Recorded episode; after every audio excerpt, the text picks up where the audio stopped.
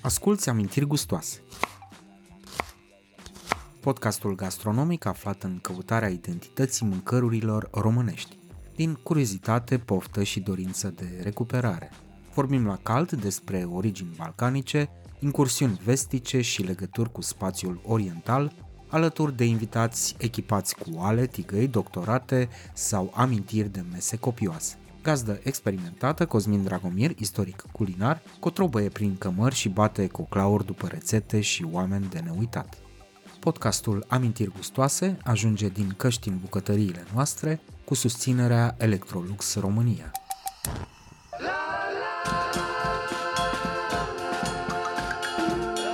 Într-un dialog relaxat ca o rețetă fără gramaje, Diana Popescu ne explică de ce nu se omoară după larvele de furnică și care e preparatul care încape perfect în poșeta unei actrițe de la teatrul Act. Protagonista, îmbrăcată într-o foarte frumoasă rochie de seară sclipicioasă ca după un eveniment, a scos dintr-o poșetă la fel de strălucitoare un copan de pui. Și în sala foarte mică de la Teatrul Act, în care încap probabil 60 de spectatori, s-a răspândit așa o adiere de pui fript, încât cred că am ratat vreo trei replici, pentru că toată lumea era un pic uh, debusolată și destabilizată de la aroma aia de pui prăjit. În plus, invitata lui Cosmin Dragomir ne povestește de ce jupuia de piele găinile când era mică, cum a învățat să consume corect greierii când s-a făcut suficient de mare ca să meargă în Japonia și de ce credea că, în fond, adevăratele parteneriate culinare se dezvăluie în STB, nu la șef la cuțite. A fost foarte drăguț un episod cu o domnișoară diafană, drăgălașă, care vorbea pe un ton foarte mic, avea o conversație așa care părea că are potențial erotic. Și după ce a schimbat uh, o grămadă de amabilități șoptite cu uh, interlocutorul la telefon, i-a spus, te-am visat azi noapte. S-a făcut liniște în tot uh, autobuzul, toată lumea cu urechile ciulite să se lămurească în ce consta visul. Și Duduia a continuat. Făceai șnițele. Amintiri gustoase, un podcast pentru pasionații de călătorii gastronomice, parte din platforma culturală Cronicar Digital. Salutări dragilor și bine ne-am regăsit la un nou sezon Amintiri gustoase. Debutăm cumva în forță în toamnă spre iarnă 2023 alături de un invitat hm, surpriză. Tare drag mie, e vorba de colega mea de podcast din platforma Cronicar Digital, Diana Popescu. Bună, Diana! Hello, hello!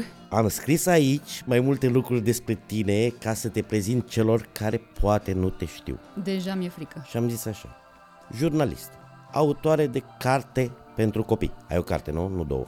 O carte, O momentan, ea e. Colega de podcast în platforma Cronicar Digital, nașa mea de porecle gastronomice, zvăpăiată, cultural neostenit iscoditoare, călătoare, iubitoare de pisici, setebistă de anvergură, adică cu legătoare de e, povești din mijloacele de transport în comun și nu în ultimul rând, și cel mai important argument pentru prezența ei aici, unul dintre cei mai fudentuziaști oameni pe care eu îi cunosc. Ce să mai, gata, mai compromis definitiv.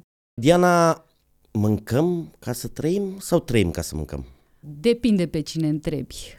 Și chiar și pe mine, dacă m-ai fi întrebat, prin reducere la absurd, în copilărie, dacă mâncăm ca să trăim sau trăim ca să mâncăm, ți-aș fi spus mâncăm cu greu, cu chin, cu jale, ca să trăim, pentru că primii mei ani au fost uh, absolut cumpliți pentru bunicii care m-au crescut, întrucât uh, nu mâncam mai nimic.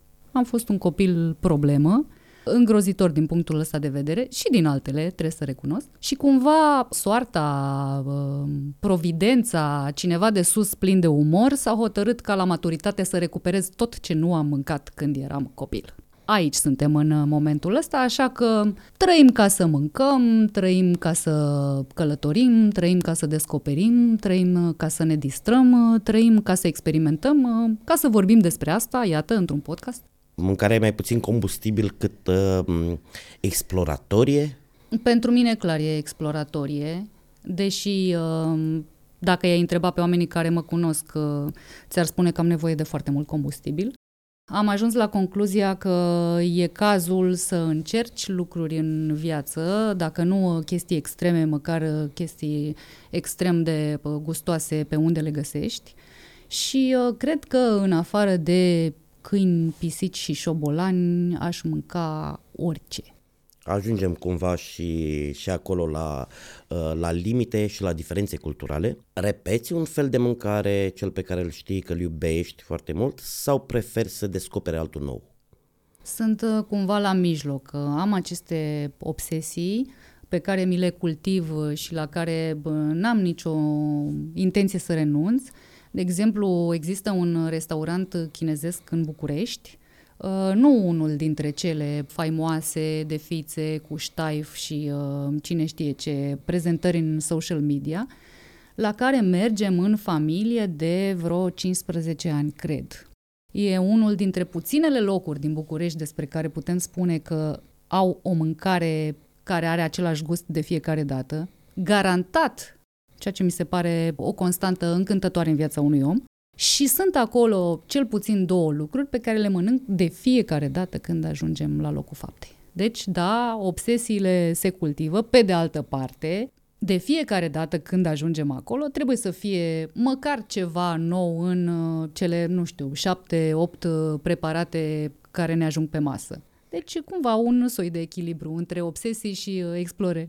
Care să la două? Două preparate pe bază de miel. pentru că, ce să vezi, mielul este unul dintre marile mele amoruri gastronomice. Unul este un miel cu ceapă tras la tigaie și altul este un miel cu chimion. E un miel tăiat uh, cu bulețe, tăvălit uh, zdravăn prin chimion, uh, bineînțeles deep fried cum fac chinezii în buna lor tradiție și care pe mine mă fericesc absolut de fiecare dată. Voi doi călătoriți foarte mult, tu și cu soțul tău, cu Dragoș. Dragoș, te salutăm, pentru că Dragoș, trebuie Hello. să spunem, uh, este și omul din spatele, omul tehnic din spatele înregistrărilor noastre. Omul care pătimește la fiecare episod. La fiecare bâlbă. Călătoriți foarte mult. Cum vă alegeți destinațiile? Aici incluzând și zona gastronomică. În general ne alegem la fiecare vacanță un loc nou – pentru că, da, ne plac foarte multe locuri din lumea asta, dar lumea e atât de mare încât am zis că mai avem până să repetăm destinații. Și uh, trebuie să mărturisesc că ne alegem niște destinații perfect urbane în care să găsim un muzeu care să aibă o expoziție care ne interesează sau să se nimerească un concert al unui artist pe care îl vânăm și care mai are mult până să cânte în România. Lucruri de felul ăsta. Dar firește că ne facem o documentare în prealabil, să ne lămurim ce cu gastronomia locului, hai să vedem câteva restaurante unde merită să mâncăm sau niște street food. Sunt uh, explorări gastronomice inevitabile. Trebuie să stai umăr la umăr cu localnicii, să te amesteci în cârciumile în care merg ei, să eviți pe cât se poate tourist trap-urile și uh, să vezi, uh, băi, ce definește pe oamenii ăia, ce bagă ei sub nas uh, și ce îi deosebește de ce știm noi de acasă. Din câte știu, în China n-ați fost. Nu încă. Dar ați fost pe lângă, cel puțin de Japonia știu yep. sigur. Și aș lua-o cumva invers. Credeți că mielul cu chimion de la noi ar avea același gust și în Beijing? Sau invers, cât de mari sunt discrepanțele între mâncarea japoneză de la mama ei cu mâncărurile japoneze din restaurantele nipone din București sau măcar în, din Europa? În general, oamenii sunt nevoiți să se adapteze. Pentru că degeaba faci tu lucrurile așa cum le-ai învățat de 15 generații de bucătari chinezi, japonezi, coreeni, tailandezi și publicul uh, căruia îi te adresezi la niște mii de kilometri distanță nu rezonează cu ce faci tu. Și dacă ai în uh, meniu 20 uh, de preparate pe care tu știi că le-ai făcut 100% ca la carte și ție nu ți se vând pentru că oamenilor de aici li se par prea picante, prea sărate, prea afumate, prea nu știu cum, ori ești uh, căpos și le ții acolo cu orice preț, încercând să educi publicul și să-i formezi un gust, acest acquired taste, ori le scoți de acolo și te pliezi pe ce vor oamenii. Adică e limpede că bucătăria chinezească de la noi în mare parte este foarte europenizată și că multe preparate care se găsesc uh, în meniurile de la noi uh, n-ar avea ce să caute la ei. Sunt mari uh, diferențe între ce fac ei acolo și ce ajunge la noi. Da, ar trebui să aibă meniuri ca la, ca la mama mea, ca la mama ta. Da. Același preparat. Să știi că și treaba asta cu mâncarea ca la mama acasă e cu dus și întors. Noi avem un prieten bun care a suferit o copilărie întreagă din pricina faptului că mama lui avea foarte multe calități, dar nu era deloc o bucătăreasă grozavă. Așa că dacă îi spui omului ăluia ca la mama acasă, o să vezi că îi curge o lacrimă pe obraz. Nu, nu e întotdeauna garanția calității, ca să spun așa. Plus că zeci de milioane de mame și de bunici. Fiecare gătește diferit, fiecare are un alt gust. Cumva eu sper să mănânc precum la mama bucătarului acasă, cu speranța că mama bucătarului a fost o gospodină desăvârșită. Plus că mamele din uh, Ardeal gătesc cu ceva, mamele din Moldova cu altceva, mamele din Sud au alte rețete și nu există mama universală, adică să fim serioși, ca la mama acasă, gustul copilăriei, uh, bunica 2.0, astea sunt uh, niște artificii de marketing, putem mai bine de atât. Dar n-am văzut nicăieri ca la tata acasă. Sunt convinsă că sunt o mulțime de tați care gătesc minunat. Tații sunt nedreptățiți, ca la tata mare, ca la unchiul Costică. Nu. Mama, maximum bunica, acolo se termină treaba. Ce, ce șocuri culinare ați avut în, în afara țării în special? Unde v-ați opintit așa, unde ați căscat uh, ochii? Noi am căscat ochii mai degrabă curiozitate și a poftă.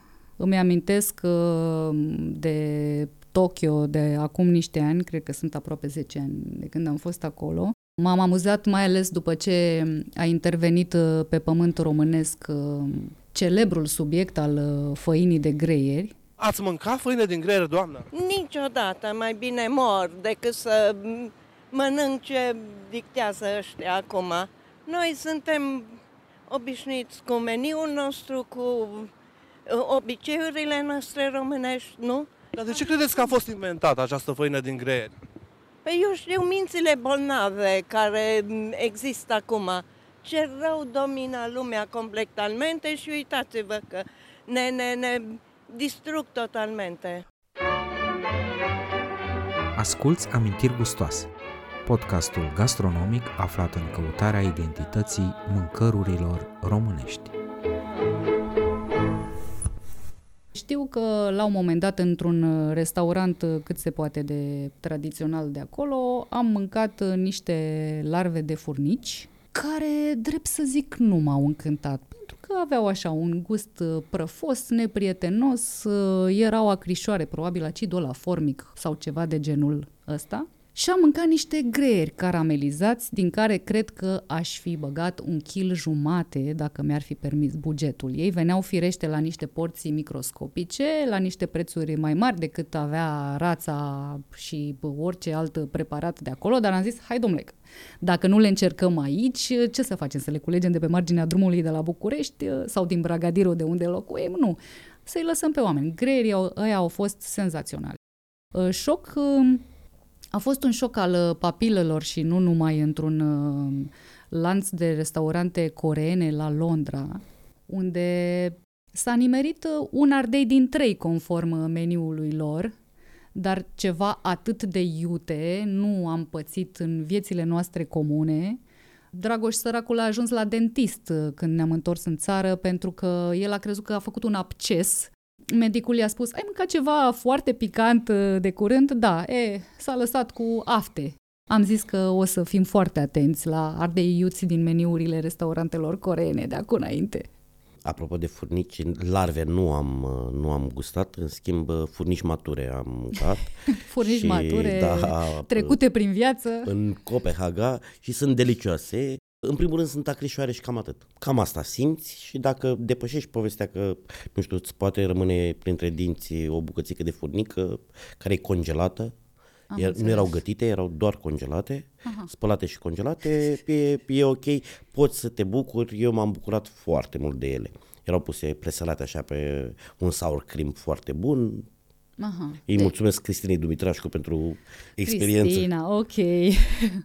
Da, la Oslo am mâncat niște sălățici care aveau uh, balenă prinăuntrul lor și uh, niște maioneză cu genunchi de porc. Și eu am crezut că, băi, ce maioneză asta cu genunchi de porc? Ați făcut-o voi uh, să aibă așa o consistență uh, gelatinoasă și ne duce cu gândul? Nu, nu, nu, era un genunchi de porc mărunțit, făcut pastă și amestecat cu ou și cu toate cele, ieșise o maioneză senzațională, nu mi-ar fi trecut prin cap niciodată să fac chestia asta. E, era ca dressing într-o salată care avea niște balenă afumată și niște verdețuri, cei drept. Am, am îngăduit niște verdețuri în toată combinația E- asta. Era nevoie de un pic de porc la prea multă verdeață. Da, da, da, da. Salata mea favorită e cu ouă, cu carne, cu brânză, cu dressing-uri din astea îngrozitoare. Dacă se mai uh, strecoară niște frunze pe lângă, e ok. Am zis la început despre tine că ești o setebistă de anvergură și pentru cei care nu știu, tu scrii foarte mult din, uh, culegi foarte multe povești amuzante sau nu neapărat din, uh, din mijloacele de transport în comun din București în special. Mm-hmm. Ce se mai mănâncă prin autobuze pe la noi? De obicei se mănâncă nervi și timp. Astea sunt uh, mă, pe meniul zilnic, dar oamenii vorbesc foarte mult uh, despre mâncare în autobuze, părinții își sună copiii să-i întrebe ce să le gătească. În primul rând își sună copiii să-i întrebe, ai mâncat? Și uh, dacă se întâmplă lucrurile astea în a doua parte a zilei, către seară, îi întreabă, domne, când ajungi acasă, ce să-ți gătesc lucruri de felul ăsta.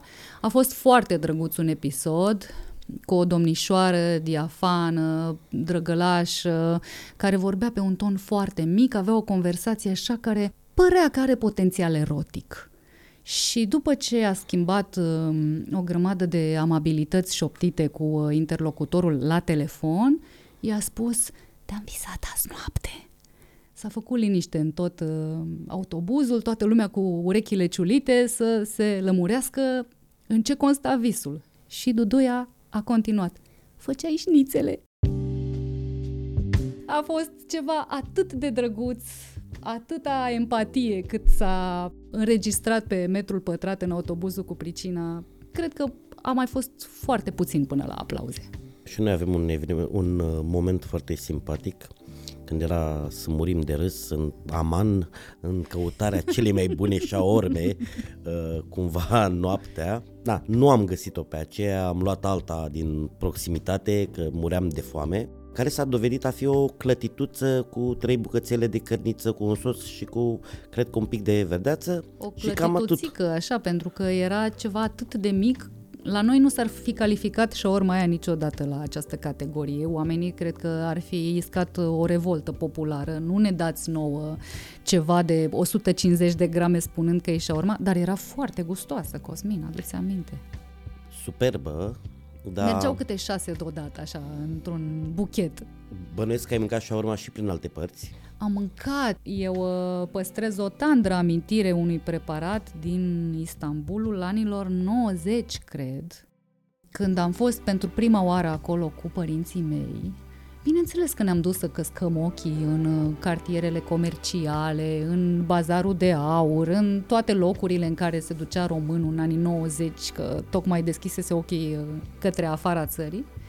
Și am mâncat pe stradă ceva care nu se califică totuși la shawarma. Era un sandwich într-o chiflă care avea măduvioare la grătar tocate la satâr în fața noastră, cu un sos alb al lor despre care nici acum nu m-am dumirit ce conținea. Nu l-am replicat, nu l-am găsit niciodată replicat nici în Istanbul, nici la șaurmeriile noastre ulterior.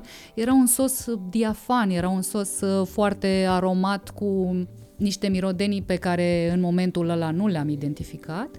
Și sandvișul ăla cu măduvioare la grătar tocate și date puțin cu niște prafuri deasupra și cu acel sos alb mi-a rămas în suflet.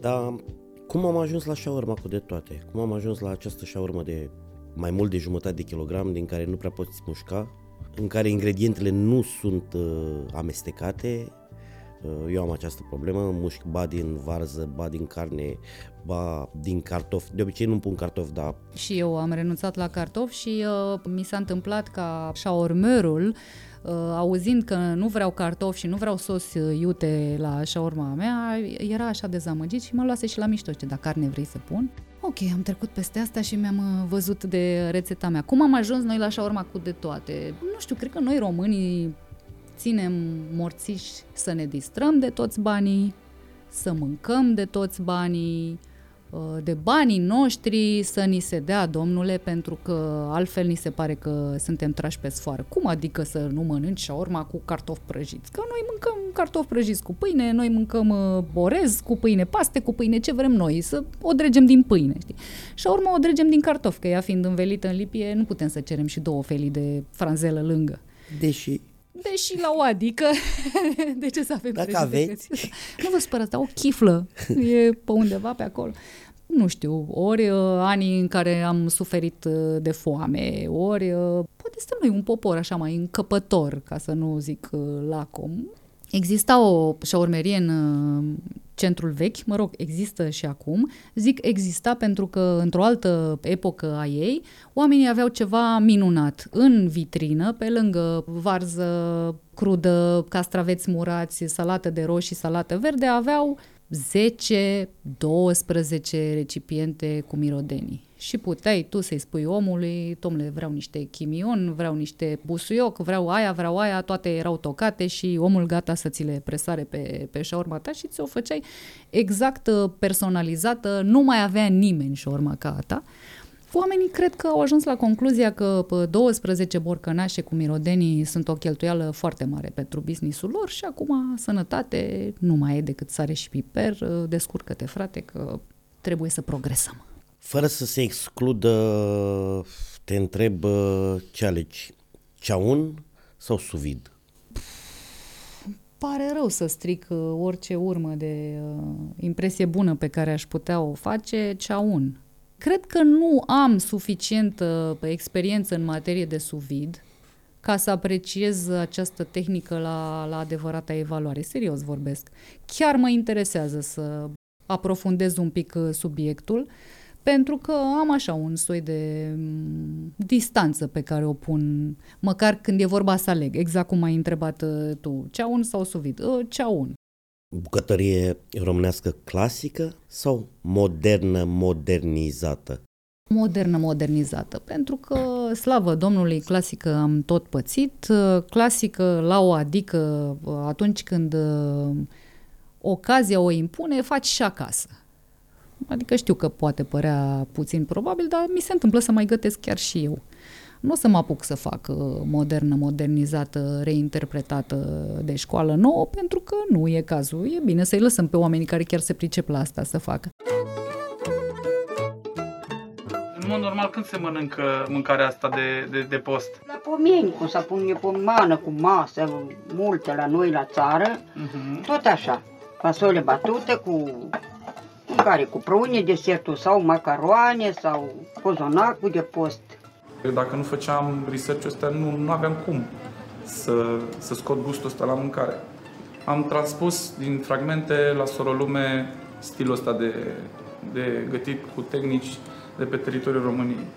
Și atunci, da, e mult mai tentant pentru mine, pentru noi, să încercăm uh, lucrurile pe care ne așteptăm să le știm sau pe care le știm într-o anumită formă, uh, cu un anumit gust, într-o anumită așezare în farfurie, să uh, ne surprindă pentru că, da, niște uh, bucătari de școală nouă s-au gândit să se joace cu ele, să te scoată un pic din, uh, din ce știai, să te facă să te întrebi, băi nene, dar asta e chiar ce scrie pe meniu, că nu o recunoști în farfurie, dar după două îmbucături uh, încep să descoperi, aha, ăla e gustul de acolo, asta e textura de dincolo, stai puțin că recunosc și uh, treaba aia pe care mă așteptam să o găsesc.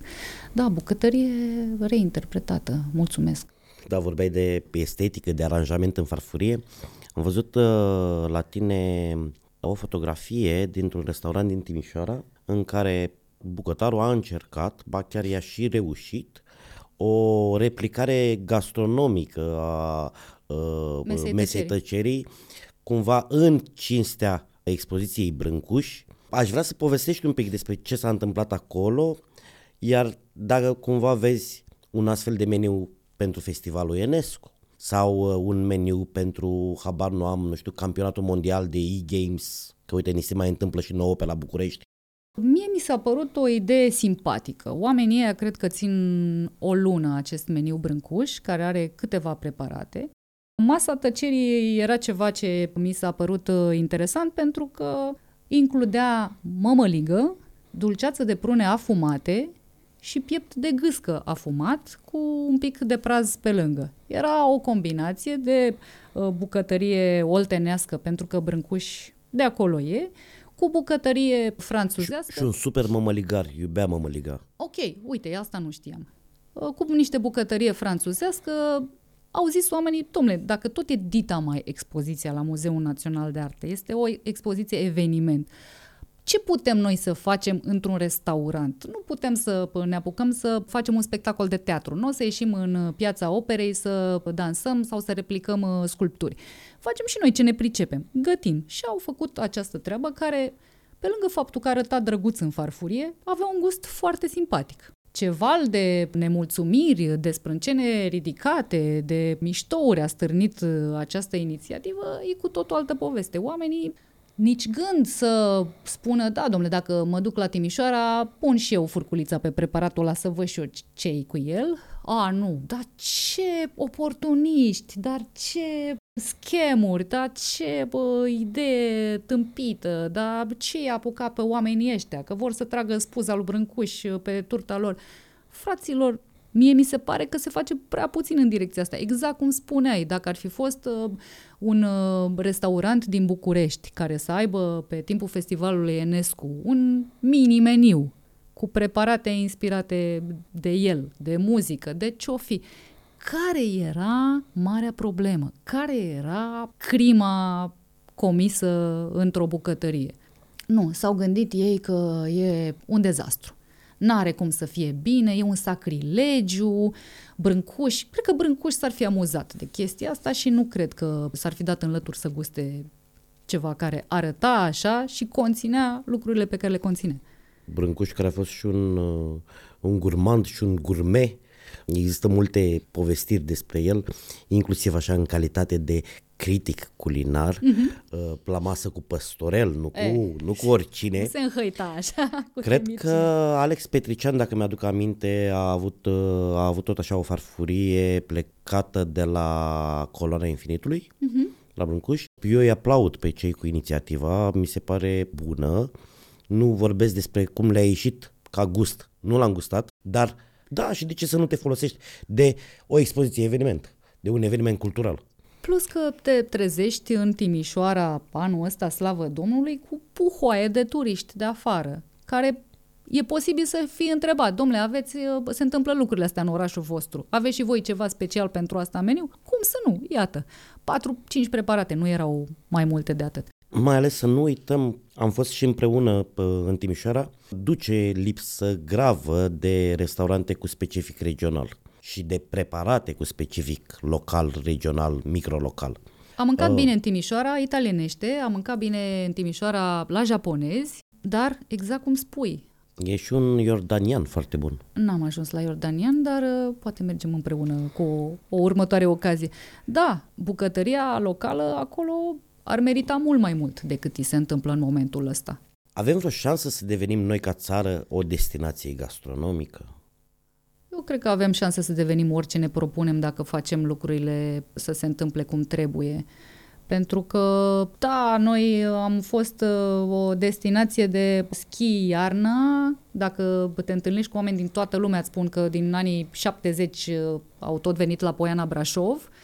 Și noi de ce ne-am mutat în Austria? Nu știu ce Sau să în spun. Bulgaria? Că S-au mai întâmplat lucruri de atunci. Probabil că și oamenii de la Poiana Brașov și-au dat seama cât de interesanți sunt ei și uh, au, uh, au săltat uh, niște prețuri și n-au umblat și la servicii în sensul ăsta. Dar uh, oamenii nu cred că vin nicăieri pentru că știu știu lucruri despre gastronomia asta. Li se întâmplă să descopere la fața locului și să aibă aceste surprize plăcute că în Bucovina și în Maramureș se mănâncă extraordinar. Dacă nimeresc uh, niște pensiuni cum trebuie la niște oameni care chiar se ocupă de asta și nu dau numai sincroane la televizor uh, despre ce au pregătit ei pentru turiști. Dar cred că nu ne-a interesat să ne promovăm sau n-am știut să ne promovăm ca destinație gastronomică. Noi am fost și împreună pe Via Transilvanica și am umblat și separat, slavă Domnului, prin țara asta și ne-am lămurit că se mănâncă foarte bine în foarte multe locuri. Nu văd de ce nu ne-am promova și pe felia asta. Punctele de gastronomie locală, uh-huh. pentru că n-am vizitat. Uh, sunt alternativă, în primul rând, la Horeca existentă și parcă dau un suflu nou zonei culinare, zonei gastronomice. Sunt de preferat Vin ele să schimbe cumva povestea asta? Vin ele în ajutorul României culinare autentice? Dau un suflu nou și parcă dau și așa un aer mai prietenos. Poate și pentru că oamenii ăștia sunt la început.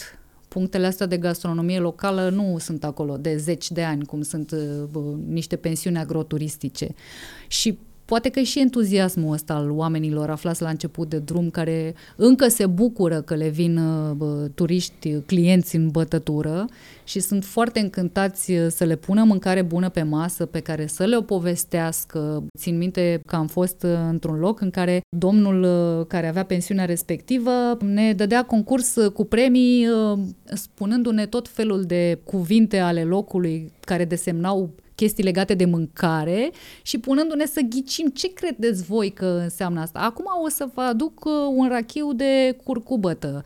La Densuș. Exact, la Densuș, lângă Biserica de Piatră. Și noi râdeam de ne stricam pentru că nu auziserăm cuvintele astea și începeam să ne întrebăm prieteni pe Facebook sau pe WhatsApp care erau din zonă, băi, ce e aia, ce e ai alt. Da, oamenii ăștia pot să schimbe un pic fața acestei zone gastronomice cu condiția să nu se blazeze și ei, să nu intre în circuitul ăla cu foarte multă lume, cu uh, mult de treabă și puțin de povestit și uh, la un moment dat să devină și ei niște funcționari uh, gastronomici și nimic mai mult.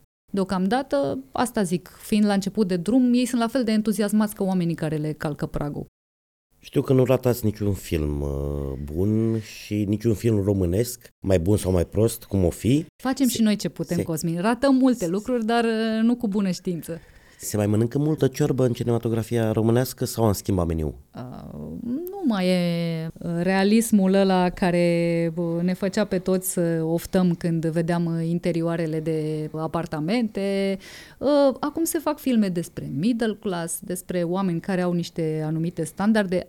Bineînțeles, problemele sunt aceleași. Cred că putem să trecem de la ciorbă la, la nivelul următor până și în filme. La, la suvid. Ultima ciorbă nu mi-amintesc uh, când s-a mâncat uh, sub ochii noștri într-un film. În teatru se mănâncă? A fost o chestie foarte drăguță, destul de de curând. Am fost la teatrul Act și am văzut un spectacol uh, după un text al lui Ivan Vârâpaev care se cheamă Linia Solară.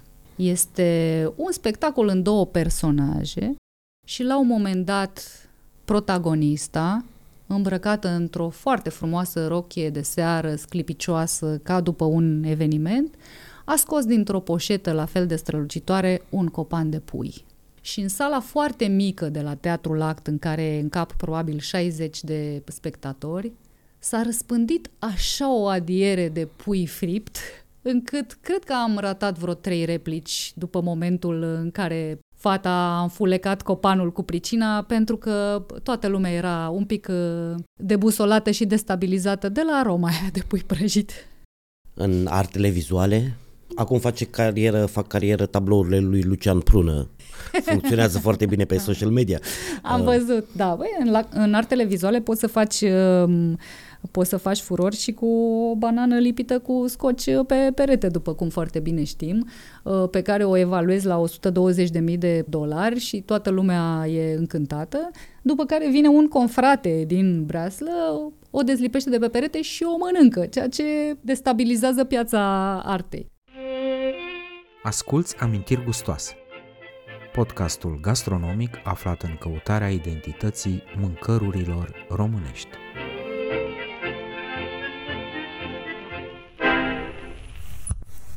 Uite, aș vrea să comentăm niște știri. Sigur că da, nu comentăm noi niște Titlurile. știri. Crevetele psihopat a invadat Marea Neagră și a speriat biologii marini. Știrea a apărut pentru prima dată în, pe un site uh, bănățean. Deci ar fi trebuit să citești titlul mult mai rar, Cosmin. Ce-o fi făcut psihopatul? Se plimbă cu o ambulanță neagră. Da, pe- da, da. Amenință că fură copiii altor specii. uh, În ce constă psihopatia crevetelui? Ni se explică în uh, articol sau e Uh, un e mister foarte, total? E foarte arțăgos. E specie invazivă și cumva omoară alte subspecii care nu s-au antrenate să se apere. Și Rapana a, a făcut chestia asta și uh, chiar ce, ce putem să facem în, uh, în situații de felul ăsta? Cu Rapana care cucerește teritoriul la modul uh, nesimțit și amenință alte specii din Marea Neagră. A distrus uh, stridia de Mare Neagră spre extinție. Știu că acum vreo 2-3 ani au găsit un uh, recif la vreun kilometru și ceva, dar altfel nu mai există stridie. Sau, uh, nu știu, să procedăm exact cum am văzut în Copenhaga pe un uh, meniu, uh, un meniu de degustare de stridii, Așa. pe care le aveau și separat, îți luai mai multe uh-huh. și era un îndemn, în cazul uneia dintre ele, era un îndemn, consumați din astea cât mai multe, că e specie invazivă și încercăm să scăpăm de ele. Ajutați-ne să restabilim echilibrul. Mi s-a părut, su- mi s-a părut superb. Urmărim crevetele, nu cred că e același. Psihopatul? Asta e, da, asta e de apă dulce și ușor derutat pentru că este resălbăticit. Spune crevetele de apă dulce a apărut în delta Dunării în 2021-2022 se poate cultiva în ferme. Specia depune foarte multe ouă, practic în continuu. nu vă mai satură Dumnezeu. E, uh, se pare că pescarii au început să prindă creveți pe Dunăre, în delta. Din câte am înțeles, sunt cumva scăpați din uh, fermele de acvacultură din, uh, din Ucraina. Sunt creveți evadați? Da, Deci creveți psihopați, creveți evadați, creveți resălbăticiți, Și- ai zis? Da, păi dacă au scăpat, au scăpat din acvacultură, acum au ajuns în mediul sălbatic, uh, se adaptează. Și da, tot la Timișoara, asta ar fi a treia știre, acum în octombrie se încearcă aclimatizarea tot pentru acvacultură a unor uh, creveți și o să avem și noi creveți românești. Păi dacă stridii nu mai avem pentru că le-a păpat rapana, Pe, poate că... pe de altă parte avem garizii de Marea Neagră, pe care nu-i băgăm în mici, seamă, Așa, nu? că sunt la fel de urâți. Important e să fie la fel de gustoși, Cosmine, adică pe bune. Asta cu urâțenia, știi că e în ochii privitorului. Adică frumusețea aia vine odată cu papila pe care o întâlnește și dacă îți fericește cerul gurii și alte cele, poate să fie cât de urâți doresc ei. O șaurma gigant a fost pregătită duminică în, în ultima zi a zilelor orașului Ploiești, eveniment care marchează 520 de ani de atestare documentară a Ploieștiului. Preparatul, la care au contribuit doi bucătari profesioniști, a fost împărțit primilor 520 de ploieșteni care au vrut să o deguste. Ne, ne obsedează asta cu cea mai. No, ne place foarte mult în uh, Guinness Book. Oare avem niște bă, frustrări, niște complexe, niște... Ce avem noi românii de vrem să facem? Cea mai mare, cea mai lungă, cea mai uh, înaltă, cea mai... cea mai... Ce O mai șaur- dacică. Cea mai dacică șaurma. Aia o să vreau șaurma aia Măcar- din viezure cu puțină brânză rasă deasupra. 520 de ani de atestare. Momentul este prielnic să faci o șaurma. N-ar fost normal să, nu știu, există un șnițel prahovean, de exemplu, e inventat de Nea Sandu Mână de Aur, deja e un personaj, Opa. uh, prin anii 70 ceva, într-un hotel din Ploiești. Crezi că cei care au primit primii 520, nu știu, nu l-ar fi votat pe primar dacă primeau șnițel prahovean și nu șaurma? Bine, șnițelul fiind altă chestie foarte românească de felul ei, așa cum îi spune și numele. Dar măcar ăsta era prahovean, avea uh, Care era pă, elementul uh, un sos de distinct? ciuperci și o combinație de genul ăsta. Nu era chiar un șnițel clasic. Am înțeles. Un fel de scalopine, dar nu chiar scalopine, prahovene, da. Revenind la șaurma, uh, Și urma cu creveți n-a făcut nimeni? Statisticile, ba da, Bun, bun. ba da, bun. ba da, a fost o șaurma făcută din fructe de mare. Ok. Statisticile uneia dintre aplicațiile de delivery, de food delivery mm-hmm. de la noi spun că burgerii sunt pe primul loc în preferințele românilor și shawarma pe locul 2, iar uh, minutul de aur, momentul, minutul în care s-au comandat la nivel național cele mai multe shawarme, a fost uh, la 19.45 de dragobete. Erau șaorme cu ciocolată, șaorme cu carnea tăiată în formă de inimioare, nu? Cred că erau șaurme cu usturoi și nu știu dacă dragostea funcționează la noi uh, sau sărbătorim doar de Valentine's. Am promis că ne întoarcem cumva la diferențe culturale. Tu ai promis, și eu n-am promis nimic. La Anumite opreliște, ai spus că pisică sau câine sau șobolan Mhm. niciodată, dar uh, ține clar de o diferență culturală. În alte culturi se consumă Știu. și aici ajung celelalte două știri. La Timișoara, vietnamezi care erau la vânat de popândăi pe câmp și la Cluj filmați când uh, uh, jupuiau și găteau șobolani. Cum trebuie să ne raportăm la aceste diferențe culturale pentru că I-am înjurat foarte mult pe chinezi pentru pangolin și uh, lilieci. Uh, Pe de altă parte, o spun, uh, a ajuns la Belgrad, uh, fostul bucătar al lui Tito sau un jurnalist culinar, că le-am povestit, se uitau foarte, foarte ciudat la mine când le-am explicat ce delicatesă este șoriciu smuls de pe uh, hoitu, destul de cald al porcului, de-abia pârlit și pe care îl dăm cadou și uh, trufanda copiilor care zburdă în jurul uh, animalului sacrificat. Păi eu cred că, în primul rând, ar trebui plătiți mai bine oamenii ăștia ca să-și permită din salariile lor să mănânce Da, o economie în oraș. întotdeauna e binevenită. E adevărat.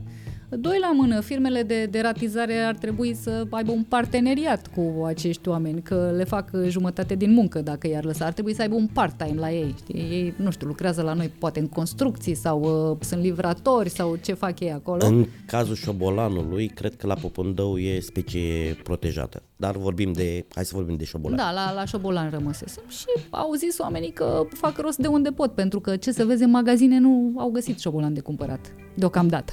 Ei mai sunt așa cât un șoricel în nu știu ce galantar, mai vine ANPC-ul, mm, nimic interesant, nu ajunge în farfuria nimănui uh, respectivul rozător. Da, oamenii probabil că simțeau dorul mâncării ca la mama acasă și au zis hai să facem și noi ce putem. Adică noi știm uh, conaționalii noștri de la Viena cu lebede, acolo nu mai era ca la mama acasă, acolo era o încercare de a-ți lărgi orizontul gastronomic. Și cumva, bine, plecând de la șobolan, ne-am ajuns la gustul de acasă. Uh, n- n- n-am, gă- n-am gândit-o așa, deci uh, facem o mică pauză, tragem, tragem așa aer. Uh, o amintire gustoasă din copilăria ta. O amintire gustoasă de la bunicii mei de la Brăila, unde am crescut uh, până am împlinit vârsta de școală. Bunicii mei de la Brăila au fost victimele mele favorite în materie de gastronomie, pe ei am chinuit îngrozitor.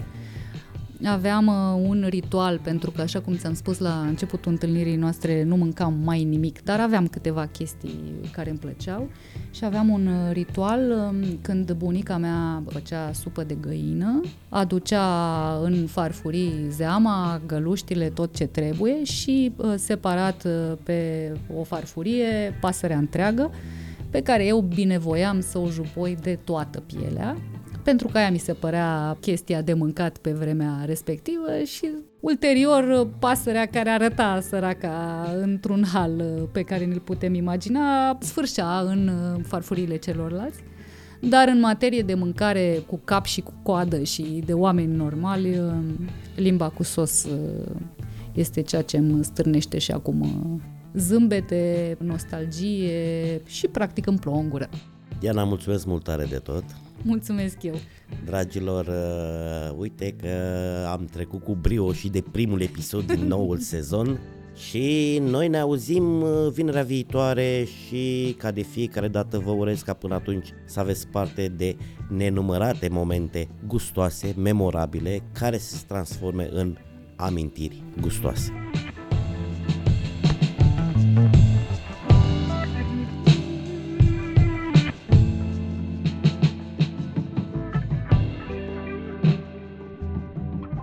Cuptoarele Electrolux, meniul intuitiv și gătitul cu abur, transformă fiecare preparat într-o adevărată experiență culinară, de care trebuie doar să te bucuri. Electrolux for better living, designed in Sweden. Ai 5 ani garanție pentru liniștea ta.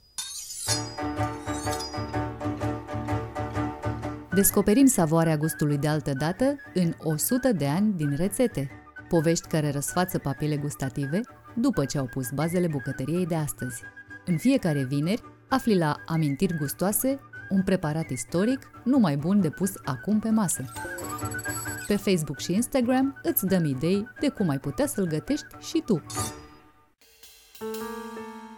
Iată ne ajungi la un nou sezon de istorii gastronomice și nu în ultimul rând de preparate povestite din cadrul rubricii 100 de ani de rețete de pus azi pe mese, iar astăzi ne ocupăm de salate, din cele verzi cu frunze fragede, nu de alta, dar salatele numim și pe cele de vinete, icre sau de băf.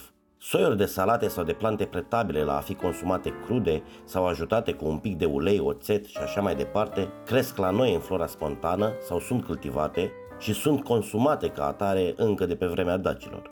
De obicei, le alăturăm ca garnitura cărnilor și, mai rar, le consumăm ca fel de bază. Adevărat e că nici nu le-am dat importanță cu adevărat și pare că nici nu am reușit să impunem o salată românească așa cum grecii ori bulgarii, ba chiar macedonenii sau sârbii au. Restaurantele fac dever din vânzarea de salată grecească sau din salată Caesar. Ne mândrim cu tomatele noastre cu gust, dar în afară de a viraliza glume cu înmuiatul pâinii în zeama rămasă, nu ni se bat turcii la gură când pomenim despre salate.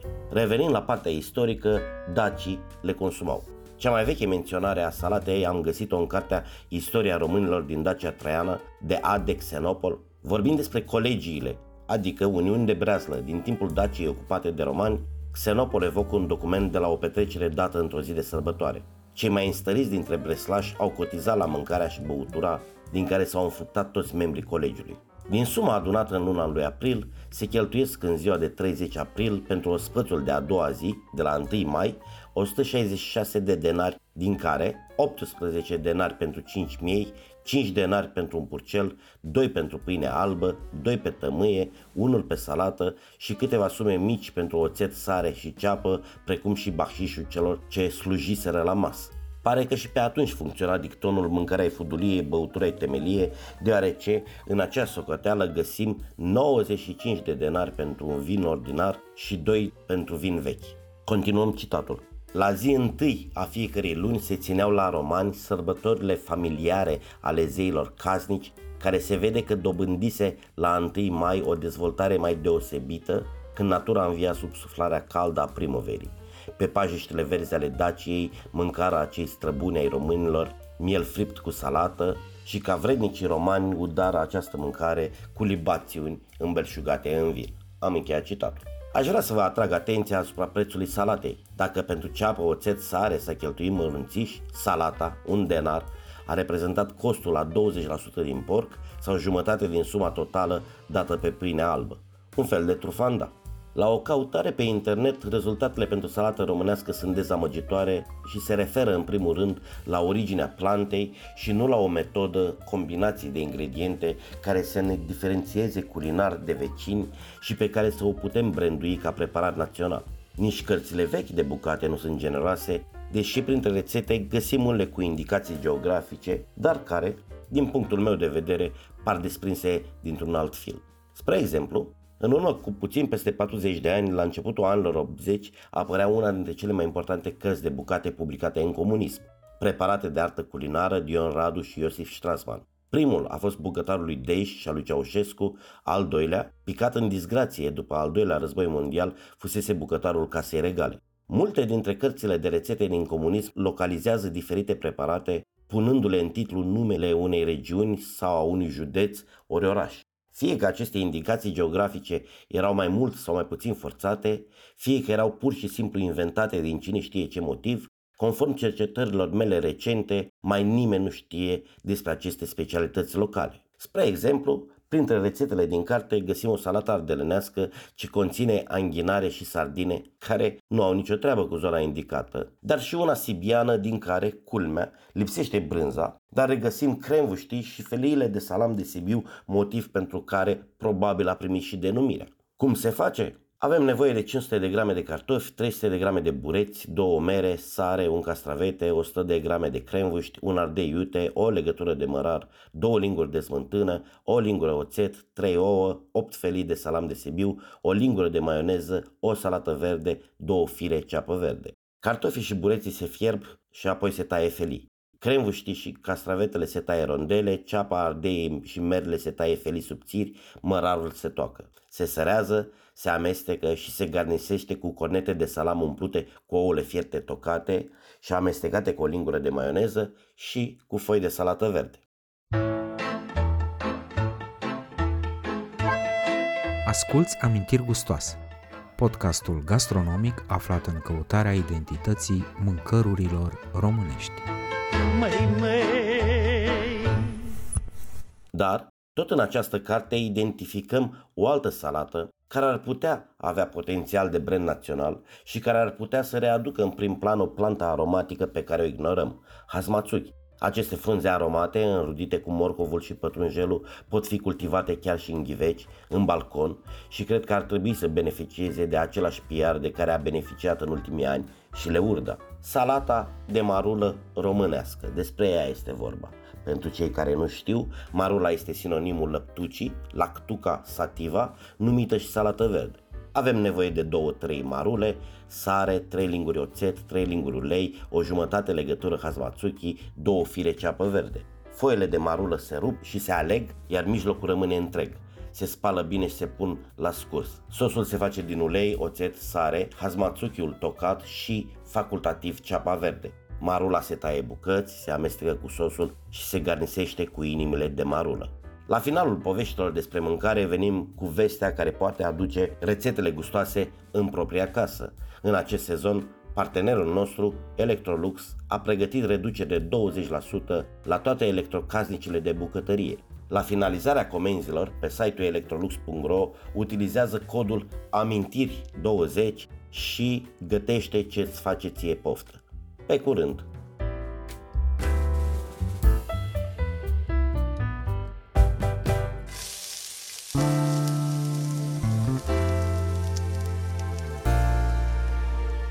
Ai ascultat podcastul Amintiri Gustoase, susținut de Electrolux, designed in Sweden. De-a lungul a 100 de ani de experiență și inovații, partenerul nostru s-a preocupat să transforme gastronomia în artă și planeta într-un loc mai verde. Te așteptăm cu noi amintiri gustoase vineri, în podcast și zilnic pe Facebook și Instagram.